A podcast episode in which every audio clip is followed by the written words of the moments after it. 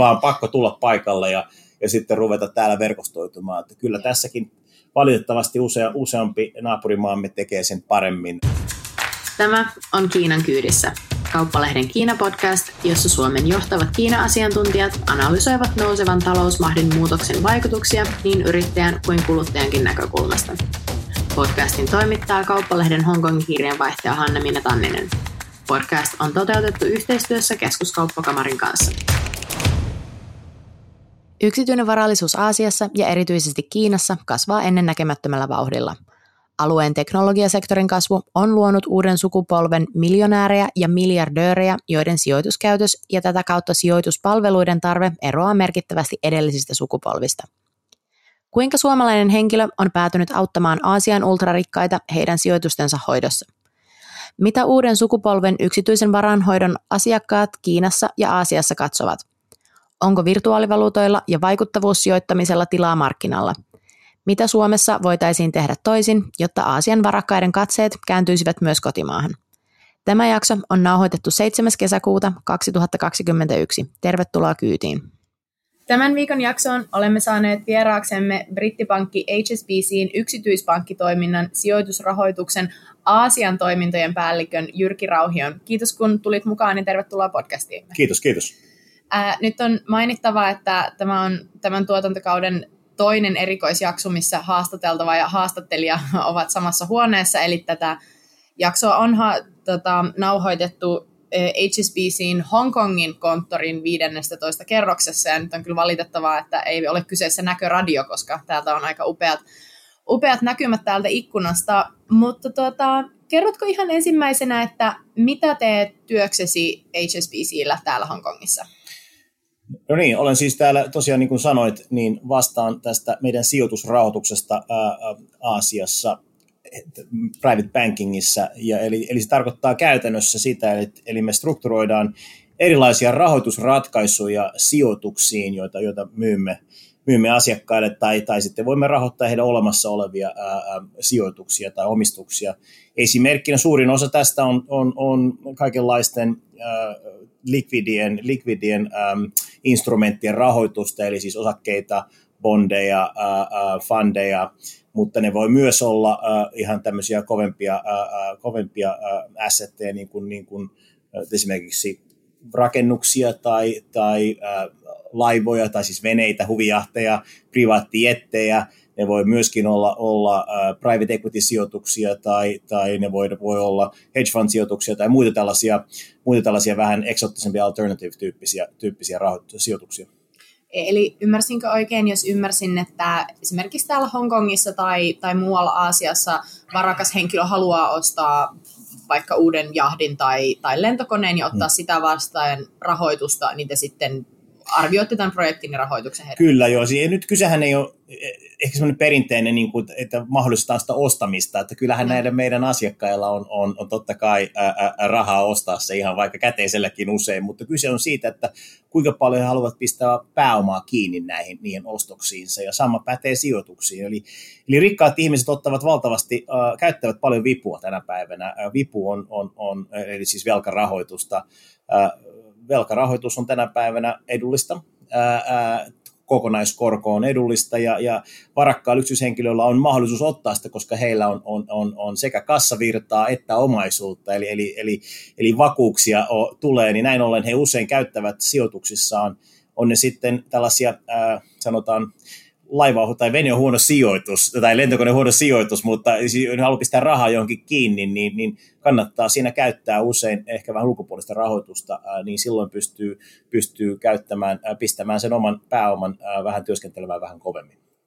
Nyt on kyllä pakko kysyä no esimerkiksi juuri näistä yksityiskoneista ja muista vastaavista, niin, tai jos on kyseessä taidetta tai hmm. muuta vastaavaa, niin millä te sitten arvioitte niiden arvon, että onko teillä täällä töissä esimerkiksi henkilöitä, jotka No meillä on sekä omia että käytetään ulkopuolisia, että jos nyt jostain lentokoneista, niin lentokoneista löytyy aika hyvin, on aika hyvin tuo markkina-arvot ihan julkisestikin tarjolla ja tiedetään missä mennään. Ja me nyt ei ihan mitä tahansa, ne on yleensä hyvinkin uuden karheita lentokoneita, mutta niissä vaihtelee sitten mikä avioniikka, mitkä moottorit, mikä sisustus, niin kaikki nämä tietysti vaikuttaa siihen hintaan, mutta me tehdään yhteistyötä alan parhaiden toimijoiden kanssa, niin selvitetään, mikä on, mikä on se käypä arvo näille, näille, näille, näille, näille varallisuusosioille. Ja joku taide esimerkiksi, silloin mennään yhdessä Christie's, Sotheby's, tämmöisten tyyppisten, tämän tyyppisten toimijoiden kanssa ja selvitetään, että onko tämä nyt sellainen taide, joka, joka on joka on vaihtanut omistajaa tuolla, tuolla noissa äh, huutokaupoissa ja mihin hintaan. Tutkitaan se provenanssi, tutkitaan se, tutkitaan se hintataso ja haetaan siihen joku arvo. Tässähän nyt ei ole kyse siitä, että maksimoidaan äh, sitä, sitä arvoa, vaan joku sellainen käypä arvo, äh, joka, joka, jolla jos nyt tarve tulisi, niin sitten se voitaisiin likvidoida. Miten olet päätynyt nykyiseen työhösi, että vaikka olet kyllä ihan suomalainen, mutta et varmaan mm. ole, ole Suomessa hetken asunut ja ja, ja aika vähän ulkomailla, myöskään täällä Aasiassa on henkilöitä, joiden sitten esimerkiksi niin kuin, kun niin kuin organisaation vaihdosta tai muusta uutisoidaan paikallisessa mm. finanssimediassa, niin mitenkä olet päätynyt nykyiseen työhösi? No joo, tarinahan on pitkä, ää, ää, eli, eli olen tässä tosiaan tien päällä ollut yhteensä yli puolet elämästäni asunut Suomen ulkopuolella, mutta nyt ollaan yhtä soittoa oltu vuodesta 1998 alkaen, eli viimeiset 23 vuotta viidessä vai kuudessa maassa, en, en, en nyt heti tietysti vähän laskea, mutta eli olin pitkään, olin pitkään amerikkalaisen Citigroupin palveluksessa, 26 vuotta kierrettiin ympäri maailmaa ja, ja tuota, ähm, sitten tänne Aasiaan. Aina se on, vähän se on niin käynyt, että on joku hyvä, hyvä mahdollisuus auennut ja puhelin on soinut ja sitten, sitten on, on, on lähdetty ja, ja näin. Ei, ei sitä hirveästi suunnitelmaisuutta tässä ei ole siinä mielessä ollut, ollut että pitää päästä tonne tai pitää päästä tänne. Hongkong on ollut lähinnä sydäntä, niin olin täällä nimittäin vuonna 1992, eli lähes 30 vuotta sitten, niin tuossa University of Hong Kongissa yhden lukukauden opiskelemassa vaihto-oppilaana tuolta Helsingin kauppakorkeakoulusta, niin, niin, niin, niin se, oli, se oli sellainen nuorelle, nuorelle pojalle, niin, niin silloin silmät kyllä aukesi. Täällä tultiin tänne kapitalismin yhteen kehtoon niin sanotusti katsomaan, miten täällä, se oli vielä sitä aikaa, kun tämä oli Englannin vallan ala, että se oli muutenkin vähän eri, eri aikaa kuin tänä päivänä. Tota, minkälaisissa erilaisissa työtehtävissä sitten olet ollut näissä kansainvälisissä pankki-instituutioissa? Ähm, No tuota, äh, olen tehnyt ra- semmoisen, niin kuin sanoin, olin Cityllä 26 vuotta, nyt on tullut täällä HSBCissä vajaan vuoden, äh, ja, ja Raffisti voin sanoa, 15 vuotta mä tein niin kuin yritys- ja, ja, yritys- ja, ja investointipankkitoimintaa, olin, olin relationship managerilla erilaisissa, äh, tai lähinnä niin kuin näissä, hoidin asiakassuhteita Helsingissä, Lontoossa, Puolassa ja Singaporessa olin, olin noissa hommissa ja sitten viimeisen 12 vuotta on ollut näissä täällä yksityispankkipuolella Hongkongissa, Singaporessa ja Lontoossa kerran no, noissa kolmessa paikassa ja, ja tuota, se, on, se on ne on ollut niitä tehtäviä, mitä mä oon tehnyt. Erilaisia viimeisin homma, mitä Cityllä tein, niin mä vedin meidän yksityispankkia tuolla Etelä-Aasiassa, Singaporessa, ja nyt sitten sieltä siirryin, äh, siirryin tänne viime marraskuussa. Ja ajattelin, että on sen ehkä urallaan ihan ok kerran vaihtaa työnantajaa, niin, tuota, niin, niin hypättiin vähän uuteen juttuun. Oli mielenkiintoista tulla tänne katsoa. HSBC hän on, on, on, on, on mielenkiintoista, niin uutisissa paljon näkynyt, niin kaataa, kaataa nyt paljon tänne, tänne investointia Aasiaan ja, ja, ja haluaa, haluaa ryhtyä Aasian ää, ää, johtavaksi varainhallitsijaksi ää, ja, ja sitä transformaatio olen täällä mukana tekemässä. Että, ja teen, teen tuo titteli, mikä mainitsit aluksi, niin sillä tittelillä mennään, mutta teen täällä paljon muutakin sen lisäksi. Eli, eli tosiaan tämä idea on se, että me halutaan olla Aasian johtava varainhallinta ja siihen, siihen on loistava lähtökohta, mutta, mutta koska täällä tämä varaisuus kasvaa niin valtavaa vauhtia, niin, niin täällä täytyy juosta aika kovaa, jos meinaa, jos meinaa pysyä kyydissä. Niin, niin ihan mielenkiintoista on ollut. Tuota, ennen kuin mennään siihen, että minkälaista on yksityinen varainhoito Kiinassa ja alueella ja, ja miksi kilpailu niistä palveluista on tällä hetkellä kovaa, mm. niin kerrotko vielä lyhyesti, että, että mikä tekee työstäsi mielenkiintoista? Että jos olet ollut jo yli mm. kymmenen vuotta yksityispankkitoiminnassa, niin siinä varmasti on joku, mikä kuitenkin vetää puolesta. No kyllähän yksityispankkitoiminnassa ensinnäkin on mukava olla bisneksessä, joka kasvaa tällaista vauhtia. Että se on niin kuin, siis niin kuin, niin kuin jokainen, jokainen voi ymmärtää, niin surkastuva bisnes on, on paikka, mistä leikataan joka päivä jostakin jotakin, ja se, se, sehän ei niin kuin työn, työskentelyympäristö ole, ole kauhean mielenkiintoinen. Mutta tämä, tämä private banking puolihan on kasvanut maailmassa, jos se nyt räjähdysmäisesti, niin ainakin hyvin voimakkaasti viimeisiä, varsinkin täällä Aasiassa, että tämä, tämä, tämä täällä Aasiassahan, Kiinastahan tulee niitä miljardöörejä, mitä se nyt on 40 tunnin välein, niin, niin alle, kahden, alle kahden päivän tulee putkahtaa aina uusi, ja, ja joka kolmas sekunti syntyy miljonääri Kiinassa, et, et, eli, eli siinä, siinä pystyy niin kuin ajattelemaan, saa pienen käsityksen siitä kasvusta, ja, niin, niin, niin se, on, se on kyllä ollut valtava mielenkiintoista, mutta ihan suora vastaus tuohon kysymykseen on, on, on asiakkaat. Eli, eli siis täällä pystyy näissä yksityispankkitoiminnassa niin pääsee, pääsee äh, ihmisten kanssa tekemisiin, jotka ei ole ei ole tuota, ää, niin kuin firmojen, sanon, jos käyttää tämmöistä termiä palkkarenkejä niin, niin sanotusti, että ne ei ole siellä työntekijöitä, vaan ne on niitä ihmisiä, jotka on perustanut niitä yrityksiä, ne on niitä ihmisiä, jotka, jotka pyörittää niitä yrityksiä. Totta kai on paljon muutakin kuin pelkkiä yritysihmisiä, on, on, on muunkin, muunkin alan ihmisiä, mutta ihmiset ovat yleensä kyllä voi sanoa, että, että ne ihmiset on rikastuneet kyllä ihan hyvästä syystä. Ää, eli, eli ovat hyvin, hyvinkin, hyvinkin tuota, älykkäitä, kiinnostavia, ää, stimuloivia ihmisiä ja heidän kanssaan, heidän kanssaan tuota, on kiva tehdä bisnestä, koska, koska heidän kanssaan aina oppii itsekin jotakin. Ää, ja totta kai vähän siinä matkalla voi olla hauskempaakin kuin, kuin, kuin ihan perinteisessä korporaatteasetelmassa. Ähm, kerroit tuossa, että yksityispankkitoiminta kasvaa merkittävästi täällä mm. asiassa ja myöskin Kiinassa, niin mitkä on ne päätekijät, mitkä sitten ajaa tätä yksityispankkitoiminnan kasvua ja, ja näiden palveluiden kysyntää?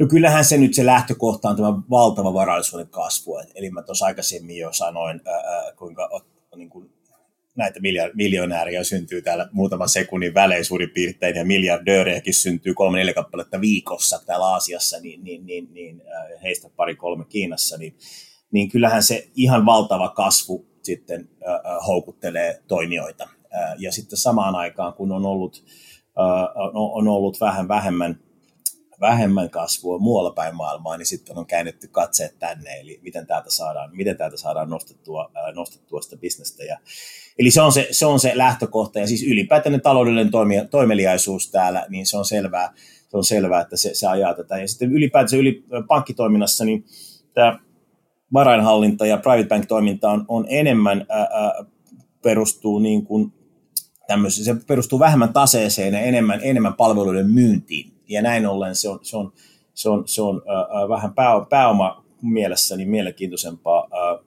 pankki, pankki, pankki, pankeille ja, ja näin ollen pankkisijoittajille, eli siinä on vähemmän pääomia kiinni ää, ää, siinä bisneksessä, niin se, on, se, se ajaa myös sitä, että se on hyvinkin, hyvinkin kiinnostava ää, ala, ää, ala näille kaikille toimijoille. Ja sitten toinen juttu on se, että se on hyvin, se on hyvin paikallinen bisnes, niin siinä on, siinä on, on, on ja koska se on vaatii niin paljon interakti- interaktiivista, äh, ihmisten välistä interaktiivisuutta käyttäytymistä, niin, niin, niin, niin se, se mahdollistaa myös sen, että nämä vähän pienemmät paikallisetkin butiikit ja pankit sitten pystymään siihen, pystyvät siihen lyömään väliin, että se ei ole automaattisesti niin kuin monikansallista bisnestä, vaan siinä on hyvinkin vahva paikallinen, paikallinen tällainen maku, mikä, mikä tuo siihen lisää kiinnostavuutta näille toimijoille. Tätä, nyt jos sitten katsotaan yleisesti ottaen yksityistä varainhoitoa Kiinassa, eli ymmärsinkö oikein, ymmärsin, että sun toiminta-alue on pääasiassa Kiina ja Hongkong vai kuuluu? Ei, kyllä tähän kuuluu koko, ihan, koko, koko Aasia tuonne Australiaan asti, okay. että, että, että, Oseania, ää, eli, eli kyllä tässä on niin kuin, on, on, on, on kaikki, kaikki, kaikki erilaiset kielet ja kulttuurit ja uskonnot ja, ja, ja ilmastovyöhykkeet käytössä. Ja.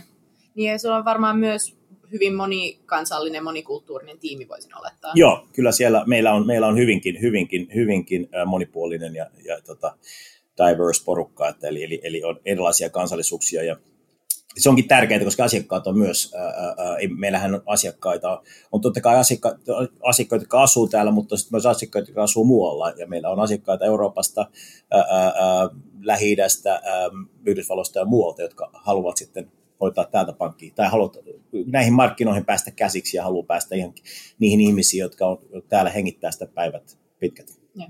Niin mielenkiintoista, kun olisikin keskustella eri mm. uh, maiden ja eri kulttuurien yksityispankkitoiminnan mm. eroista, koska kyseessä on Kiinan, uh, Kiinan keskittyvä podcast, Joo. niin nyt jos keskitytään tähän varainhoitoon Kiinassa, niin Mainitsitko, muuta, mainitsisitko muutaman erityispiirteen, mitä kiinalaisessa tämmöisessä yksityisessä varainhoidossa on ehkä verrattuna No kyllä se nyt selkeä ero on se, että kiinalainen varaisuus on paljon nuorempaa kuin, kuin, kuin muualla. Et, eli siis äh, tämä keskiverto kiinalainen asiakas, ää, ää, niin hänen ikänsä alkaa nelosalla täällä, kun, kun Hongkongissa esimerkiksi, itse Hongkongissa, niin tai Singaporessa, niin se keski alkaa seiskalla. Ää, niin, niin siitä sä saat heti sen käsityksen jo, että, että kysymys on hyvinkin erilaisessa ää, elämänvaiheessa ää, ää, ja myös tässä heidän sijoittamisessa ja tässä niin kuin, bisnesaktiviteetissa, jos sanotaan näin, niin on, on selkeä ero. Eli, eli ne on tämmöisessä, jos käyttää tämmöistä englannista wealth accumulation phaseissa vielä, että he on, he on vasta niin kuin sitä, sitä varallisuutta vielä luomassa hyvinkin aggressiivisesti jossain vaiheessa,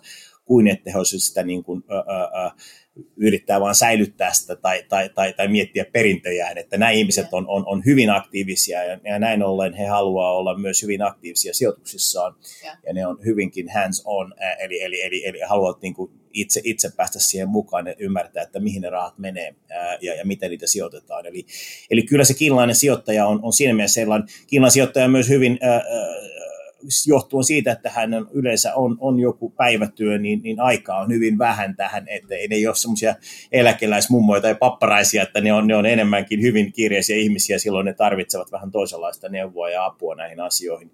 Ja kolmas on se, että tietysti sijoittaminen Kiinassa on, on perinteisesti ollut hyvinkin hankalaa, että, että siis eihän kiinalainen tavallinen kadunmies, niin, niin ei, ei voi oikein ulkomaille sijoittaa mitään, tai eikä ainoastaan tavallinen kenellekään, siis se, se, se ei ole mahdollista niin vaan siirtää rahaa ulos Kiinasta.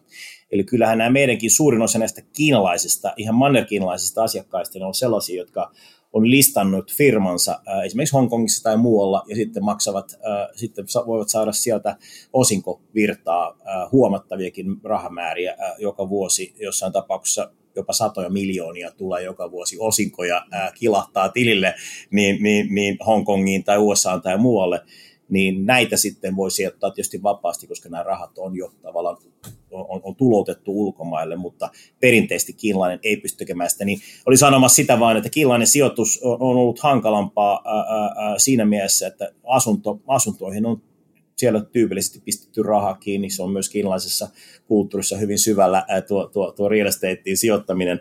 Ää, jo kiinalaiset pörssit on ollut vähän, vähän sellaisia jos nyt saa sanoa, niin vähän, vähän sellaisia villilänsi-kauppapaikkoja kyllä tässä jo, jo, jo hyvinkin pitkään, mutta sekin on muuttumassa hyvin vauhdikkaasti. Kiina, varsinkin tämä teknopuoli on Kiinassa, niin kuin, niin kuin kaikki tuntee firmat Alibaba, Tencentit ja niin on, näin, näin eteenpäin, niin sinne on tullut todella hyviä, ja, ja, hyviä yrityksiä, näin ollen hyviä sijoituskohteita, joista, jotka, on, jotka on paljon läpinäkyvämpiä kuin, kuin jotkut vanhemmat ää, ää, tai jotkut muut yritykset. Ja, ja totta kai siellä on paljon yrityksiä, jotka, jotka on vieläkin vähän, vähän, vähän vaikeampia ymmärtää, mutta, mutta selkeästi niin, niin, niin tämä kiinalainen ää, sijoituspaletti lokaalisti on ollut hyvinkin rajoitettu ja näin ollen, äh, näin ollen sitten kun he tulevat tänne Hongkongiin tai, tai Kiinan ulkopuolelle sijoittamaan, niin sitten se maailma aukeaa toisenlainen, eli paljon neuvoa tarvitaan, että mihin sitä rahaa laittaa, ja välttämättä ei aina heti ymmärretäkään kaikkia niitä instrumentteja, mitä on tarjolla maailmassa.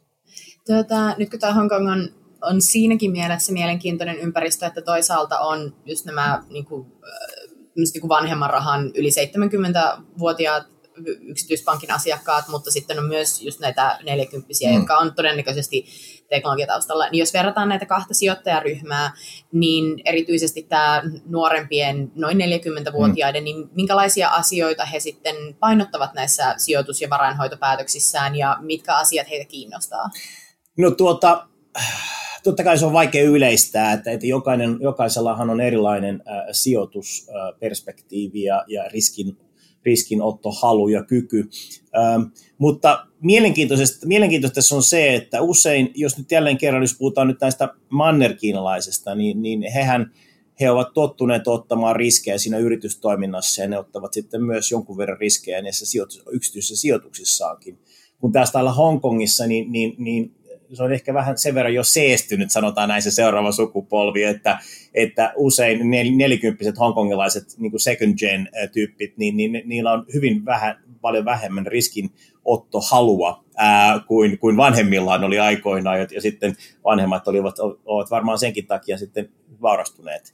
Ää, niin kyllä siinä, kyllä siinä on eroja, mutta kyllä mä sanoisin ylipäätänsä, että nuo, nuo, niin kuin sanoin aikaisemmin, niin, niin usein kiinalaisten äh, yksityispa- nimenomaan manerkiinalaisten yksityispankkitoiminta-asiakkaiden kanssa, niin, niin, niin heidän kanssa he haluavat olla he haluavat ymmärtää enemmän, mihin se sijoitus on, on, on, on menee, ja, ja haluavat, he ovat useimmin ää, itse siinä välissä, ei, ei ole tämmöistä niin sanottua gatekeeperia tai, tai, tai tämmöistä perhe, perhe niin kuin, ää, ää, toimistoa, family officea välissä, että, että siellä pääsee vielä useimmin puhumaan suoraan tälle, tälle niin kuin principaalille päämiehelle itselleen, kun, kun täällä Hongkongissa jo, ja muualla maailmassa, niin se on enemmän sääntö kuin poikkeus, että siinä on jonkinasteinen välikäsi välissä, että se on, se on, se on aika iso ero. Mä sanoisin tähän vielä sen, että yksi asia, mikä nyt on selvästi nousemassa, niin jälleen kerran se on ehkä mannerkiinlaiset on, on vielä vähän perässä, mutta ne, nämä Hongkongin kiinlaiset ja, ja Singaporen kiinlaiset ovat, ää, ää, ja muutenkin asialaiset on, tämä, varsinkin tämä nuorempi sukupolvi on hyvinkin kiinnostuneita tästä tämmöistä impact investmentista, että mihin se raha on menossa, että onko tässä nyt tämmöistä ympäristö, ympäristö mietitty ja, ja sosiaalisia asioitakin ruvetaan täällä, on, on hyvinkin nopeasti muuttunut ihan tässä, tässä viimeisen parin vuoden aikana on muuttunut aika rajustikin. Mä luulen, että kaikki nämä, nämä, nämä koronakriisit ja, ja muut asiat, että maailmassa on tapahtunut, niin ihmiset on vähän valveutunut enemmän, että miten, mikä se on, mihin tätä mun pääomaa käytetään. Ja tässähän kaikki näki suomalaista tai kiva uutinen, kun, kun, kun Exxonin hallitukseen valittiin, valittiin tämä suomalainen, suomalainen ää, nainen sinne, ja, ja se on hyvä esimerkki, ää, kuinka, kuinka maailma muuttuu nyt aika kovaa vauhtia minkälaisista tavallaan lähteistä tietoa tämmöisestä enemmän vastuullisesta sijoittamisesta etsitään tai, tai minkälaisia asioita siinä sitten painotetaan? No kyllähän ne kysyy meiltä esimerkiksi sitä, että eli, eli mikä tässä on tämä impact. Ja, ja sitä nyt aika nopeasti äh, kaikki, koko tämä koko tämä ää, tuotantoketju nyt miettii, eikä ainoastaan tietysti se private bank, vaan myös, myös nämä alla olevat rahastot, on ne sitten joku tyyppiin BlackRock tai, tai, tai jos on joku, joku tämmöinen pääomasijoittaja, jos on vaikka KKR tai muut, ää, niin, niin, niin heidän täytyy hyvin äkkiä nyt saada tätä tämmöistä, tämmöistä äh, traceabilityä tai tämmöistä niin kuin, niin kuin kykyä, kykyä äh, nähdä se, että mihin se raha oikeasti meni ja jonkinlaista sertifikointiakin tämä haetaan Mä luulen, että tämä on nyt niin vielä uusi asia, että ei tähän ole mitään sääntöä. E- eli tästä täytyy nyt vaan, tästä täytyy nyt tehdä jokainen parhaansa ja yrittää, yrittää saada se, se, se nopeastikin jollain lailla kuriin, että, että se raha tosiaan sijoitetaan vastuullisesti, mutta mutta tämä ei ole vielä, niin kuin sanottu, ei ole vielä tullut sellaista, että voi panna niin kuin tarran, tarran kylkeen, että tämä on ok, mutta siihen, mä luulen, että siihen mennään aika pian, että tällainen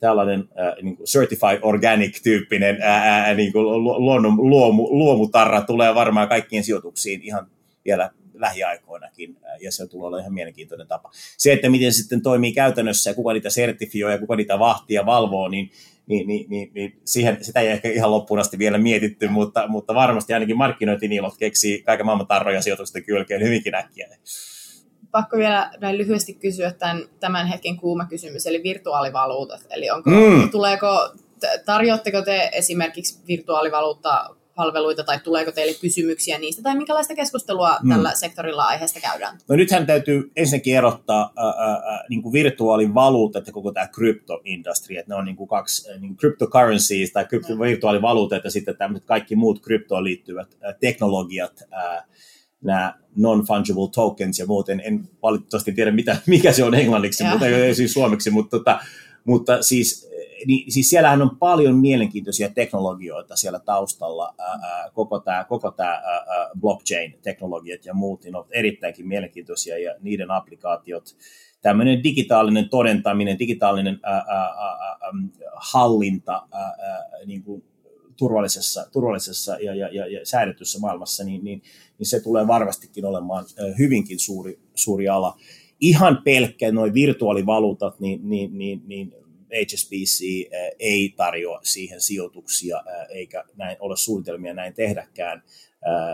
Minulla on myös omat, omat näkemykseni tästä asiasta. Minulla voin, voin sanoa, että itse en, en niitä omista, enkä, enkä, enkä nyt ajatellutkaan heti huomenna niitä ostaa, mutta, tota, mutta se, se se, se maailma nyt vaiht, on, on kovassa murroksessa ja, ja niitä kysytään hurjastikin, voi sanoa, että paljon asiakkaat kysyy siihen, että, että mitä, mitä, näille, mitä, mitä, mitä, mitä siellä kannattaisi tehdä. Ja, ja nopea vastaus siihen on se, että, että jos ihan puhtaat virtuaalivaluutat, totta kai ihmisethän saa niitä ostaa, jos haluaa, mutta sehän niin kuin tosta, jokainen, joka katsoo niitä volatiliteetteja, niin miten, miten, näitä, miten ne he, he, heittelehtii, niin ymmärtää, että kysymyksessä on hyvinkin äh, riskaabeli sijoitus ja, äh, tai, tai, tai äh, sijoituskin on ehkä vähän väärä sana, riskaabeli tapa laittaa rahaa, mutta, mutta sehän on jokaisella, jos haluaa näin tehdä, niin, niin totta kai sen plus.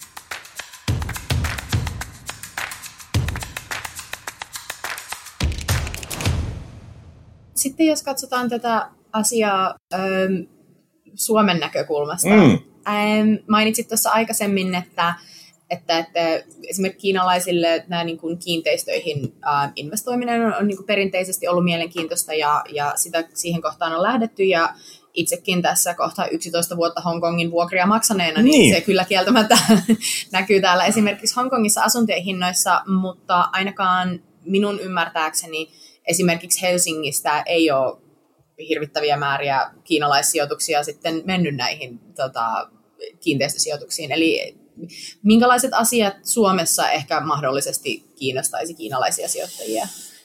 No joo, kyllähän kiinalainen on, on hyvinkin utelias monella tapaa. Siis hän on, hän, hän, kiinalaiset on siinä mielessä hyviä sijoittajia, että, että he ei niin kuin arkaile sijoittaa tavallaan. Että, että me suomalaisethan ollaan aika, aika hyvinkin konservatiivisia, niin jos katsoo, missä suomalaisen sijoitusomaisuus itsellään on, mutta kiinalaisella on vähän, ne, ne lähtevät kyllä mukaan juttuihin ihan toisella lailla. En, en, en nyt usko, että, että, että kiinalaiset ainakaan nyt Suomeen ryntää kiinteistöjä ostamaan, mutta kyllähän Suomi kiinnostaa maailmalla ja kiinnostaa täällä Aasiassa, mutta ei siitä paljon tiedetä, mutta joitain asioitahan, jotkut asiat on kyllä mennyt läpi, eli revon tulistahan kaikki kysyy totta kai, mutta, mutta esimerkiksi suomalainen koulutus, ää, tiedetään, että Suomessa on, on, on hyvää teknologiaa, tiedetään, että Suomessa on puhdas luontoa, mutta ei sitten, ja, ja turismi kiinnostaa sinne kyllä myös, että se on, se on, kyllä Suomi on, kyllä täällä ihan Suomella niin kuin imagoa on,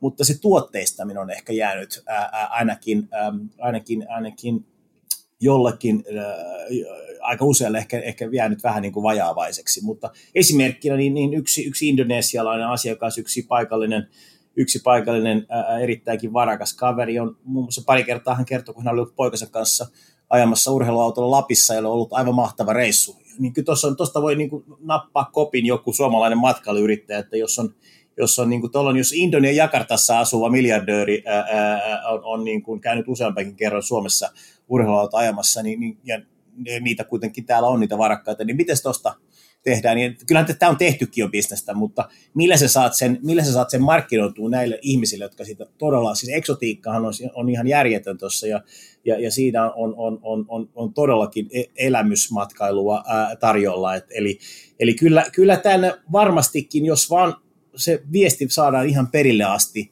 niin varmasti voi suomalaista, on sitten matkailu, on sitten puhdasta luontoa, on se teknologia, mitä vain, niin, niin kysymys on se, että millä se sieltä Suomesta ponnistat myymään sitä ideaa näille, näille ihmisille. Ja, ja niin kuin sanottu, niin ehkä, ehkä se äh, aasialainen ei nyt Suomen osta asuntoja tai osta pörssi, pörssistä osakkeita, mutta kyllähän ne on mielenkiintoista, on hyvinkin kiinnostunut ostamaan teknologioita äh, ja, ja, ja näitä, näitä konsepteja.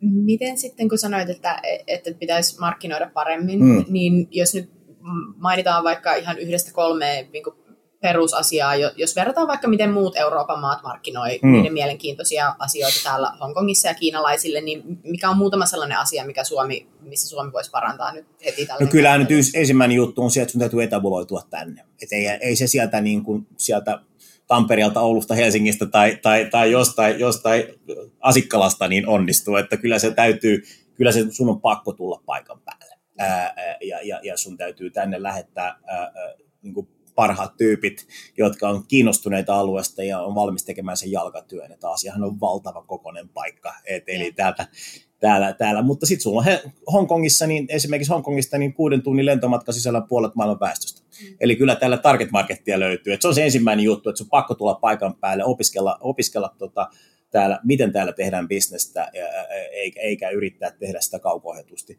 Toinen juttu tietysti on kieli, ää, eli, eli jos kiinalaisille tänä päivänä, niin vaikea heille on, mannerkiinalaisille on myydä mitään englanniksi, totta kai suomeksi, suomesta nyt puhumattakaan, mutta eli kyllä se on pakko sitten kääntää ja niin kuin tehdä se asia helpoksi. Ja sitten kolmas juttu on se, että sähköistää. Eli kyllä siis niin kuin Killainen on erittäin aktiivinen internetin käyttäjä ja, ja kaivaa sieltä ja, ja sitten siellähän on valitettavasti kyllä on, on, on nämä valtavat, nämä Alibabat ja muut on, on valta, valtavat verkostot rakentanut ja ne on, ne, niistä on tullut vähän muuri tai tavallaan tämmöinen barrier of entry ja sun pitäisi jotenkin päästä sitten siihen ekosysteemiin sisään mielellään myymään niitä, mutta, mutta kaiken kaikkiaan se sähköistäminen, eli etäbuloituminen, sähköistäminen ja, ja paikallinen kulttuurin kautta kielen tuntemus, niin, niin ne on ihan, ihan masteja, että ei se, ei, se, ei se, niin kuin, se, ei, se ei muuten onnistu kenen tänne sitten kannattaisi tulla ensimmäisenä, että, että pitäisikö niin kuin vaikka Business Finlandin tuoda lisää porukkaa vai yksityisten suomalaisten yritysten vai kenen kannattaisi niin kuin ensimmäisenä no, olla paikalla? Nyt on, mun on vaikea tuohon vastata, että mikä, kuka se nyt ensimmäisenä, totta kai jos sä oot suomalainen pienyrittäjä, niin eihän se nyt, se on, se on aika hankalaa, että kyllä sä tarvitset siihen apua, että onhan täälläkin olemassakin olema, jo, jotain, jotain verkostoja, mutta, mutta ehkä, ehkä, se, ehkä se vähän puuttuu vielä, se, se että, että joku, joka todella auttaisi siinä on, onko sitten valtiollinen toimija tai yksityinen toimija, niin, niin, niin en halua ottaa siihen kantaa.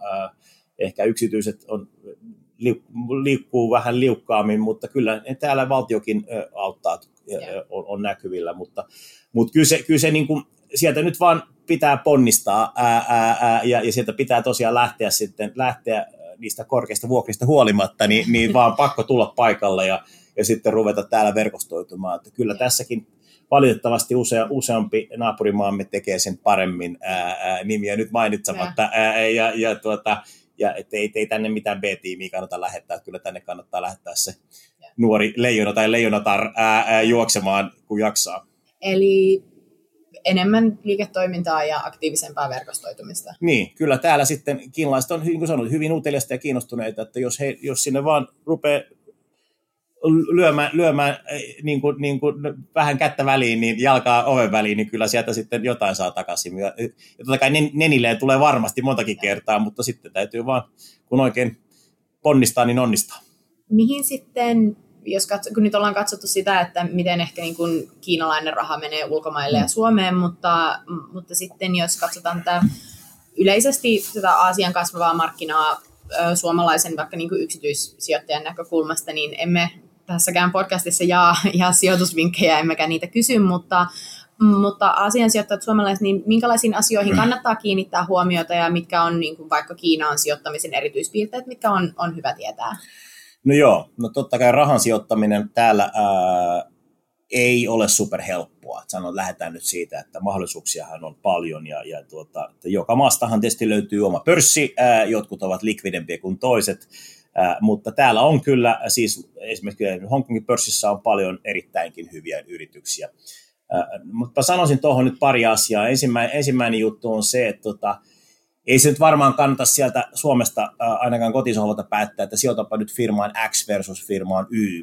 eli, eli se on sitten, jos sä tämmöiseen niin kuin stockpickingiin lähdet, niin sitten se on, se on, se on, siinä on vähän tikan heittoa kyllä, kyllä mukana. Eli kyllä kannattaa vain varmaan näitä indeksejä, indeksejä ää, käyttää ja sitten voi valita jonkun indeksin, joka on joko koko pörssi tai joku tekno, vaikka Kiila Tekno tai, tai, tai, tai voi olla joku ää, Indonesia tai mikä tahansa, mikä nyt tuntuu, että on, on sellainen mielestään tulevaisuuden ala ää, ja laittaa sen ja sitten tietysti hajautus, niin kuin aina näin, nyt on ihan, ihan perus, perus, perusjuttuja.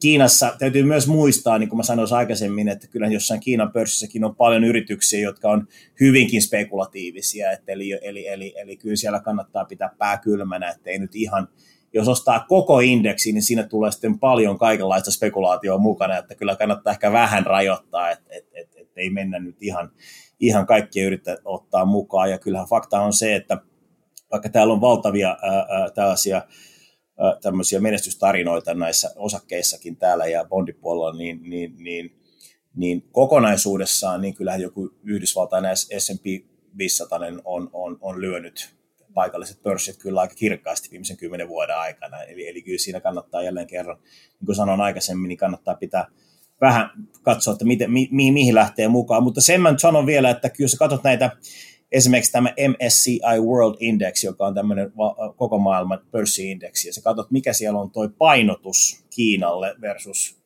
esimerkiksi Yhdysvalloille.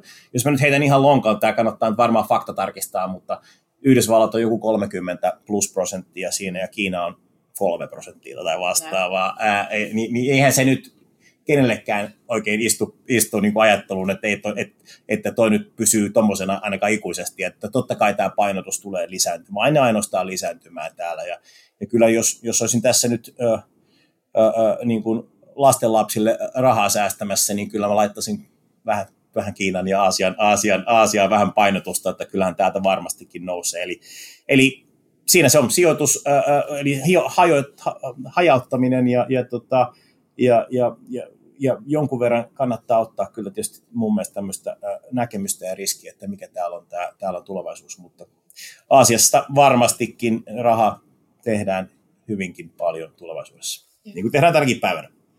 Hyvä. Kiitoksia HSBCin yksityispankkitoiminnan sijoitusrahoituksen Aasian toimintojen päällikkö Jyrki Rauhi, kiitos kun tulit vieraaksi podcastiin. Kiitos. Podcastin kaikki jaksot löytyvät osoitteesta kl.fi kautta Kiina sekä Spotifysta, SoundCloudista, iTunesista, Google Podcastista ja Alma Talentin äänikirjapalvelusta. Tämä oli Kiinan kyydissä. Täällä Hanna Minna Tanninen, Hong Kong.